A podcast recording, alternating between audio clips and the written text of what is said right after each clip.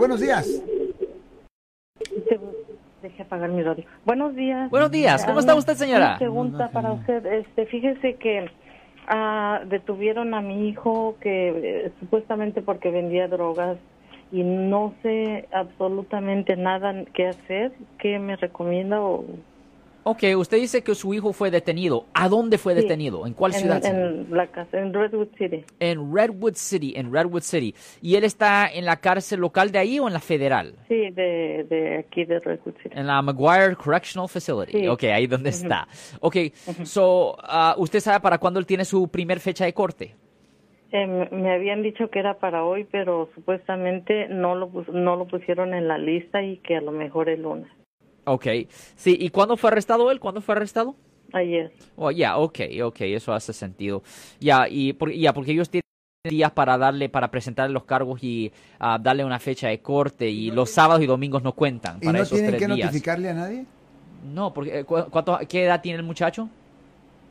Ya es mayor, ya. Oh, pues la respuesta es no, pues Treinta. Marcos no tienen que notificar a nadie si es mayor de edad. O sea que la corte, la fecha y eso es interior. Sí, es interior. No César, tienen que decirle, vengan a- No, no. porque él, no, él es adulto. ¿Y Él- cómo él se da adulto. cuenta uno cuándo van a...? Ok, pues lo que pueden hacer es, ah, pueden ah, ponerse en contacto con la corte, eh, pueden ir al departamento penal y simplemente con el nombre completo y fecha de nacimiento de él pueden ver exactamente cuándo tiene sus cortes y también es necesario saber los cargos. Por ejemplo, en este caso, porque nuestra oficina maneja muchos ahí en la corte de Redwood City, es una cosa que manejamos muy comúnmente. Obviamente el primer paso que tenemos que hacer es que es necesario ir a la corte y revisar exactamente cuáles son los cargos que le están presentando. También va a ser necesario ah, visitarlo a él. Va a ser necesario visitarlo a él ahí mismo ah, en la cárcel para obtener su versión de la historia y para, para, para, en efecto, para poder ver cuáles son las defensas potenciales que el muchacho tiene. Y también es muy importante darle instrucciones al muchacho. El muchacho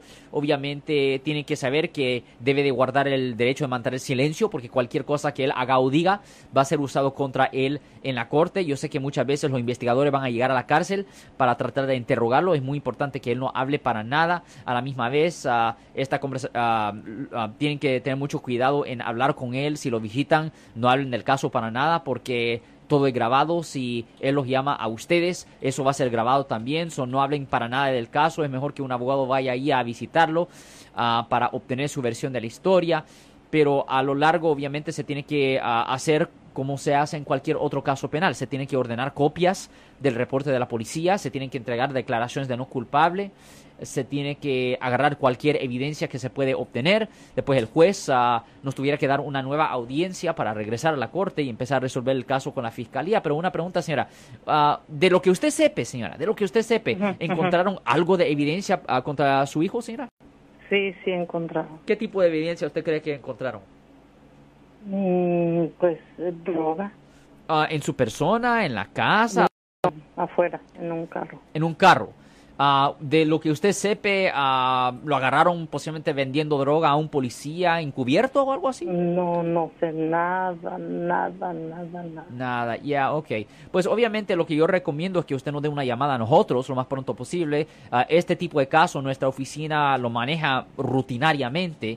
Hemos manejado miles de estos tipos de casos a este punto. So, simplemente demos una llamada al 1-800-530-1800. Le pongo una cita hoy mismo y ahí podemos hablar en detalle con respecto a lo que se puede hacer en el caso. Pero yo creo que el primer paso que se tiene que tomar, señora, tenemos que ir a visitarlo. Tenemos que ir a visitar la cárcel porque ahí es el único tiempo cuando él va a poder tener una conversación confidencial.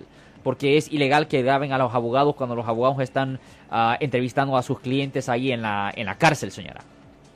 ¿Usted puede, o sea, el abogado puede ir antes de que entre a su, ah, con el juez? Sí, el abogado puede ir inmediatamente. Yo pudiera ir hoy. no, definitivamente. Oh. Nosotros lo podemos ir a visitar hoy, mañana lo podemos visitar. Eso no es problema. Ah, un- Oh, cualquier abogado puede ir a visitarlo. Una, una persona que tiene licencia para practicar ley en California, un abogado como yo o, con mis o como mis asociados, ah, podemos ir a ver a un cliente en cualquier momento. Yo le llamo. Ya, definitivamente, Ujú. llámenos. Muchísimas 1-800-530-1800, Sí, señora. Yo soy el abogado Alexander Cross. Nosotros somos abogados de defensa criminal. That's right. Le ayudamos a las personas que han sido arrestadas y acusadas por haber cometido delitos. Si alguien en su familia o si un amigo suyo ha sido arrestado o acusado, llámanos para hacer una cita gratis. Llámenos para hacer una cita. Ese número es el 1-800-530-1800. Estamos aquí en toda la área de la Bahía.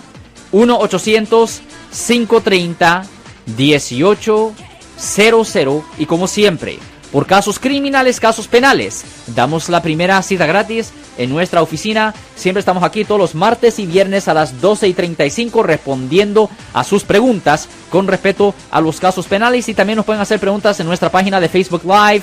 Doctor Alex, abogado de nuevo, 1-800-530-1800, Marcos. Bueno, vamos a la llamada telefónica, pero ya fuera.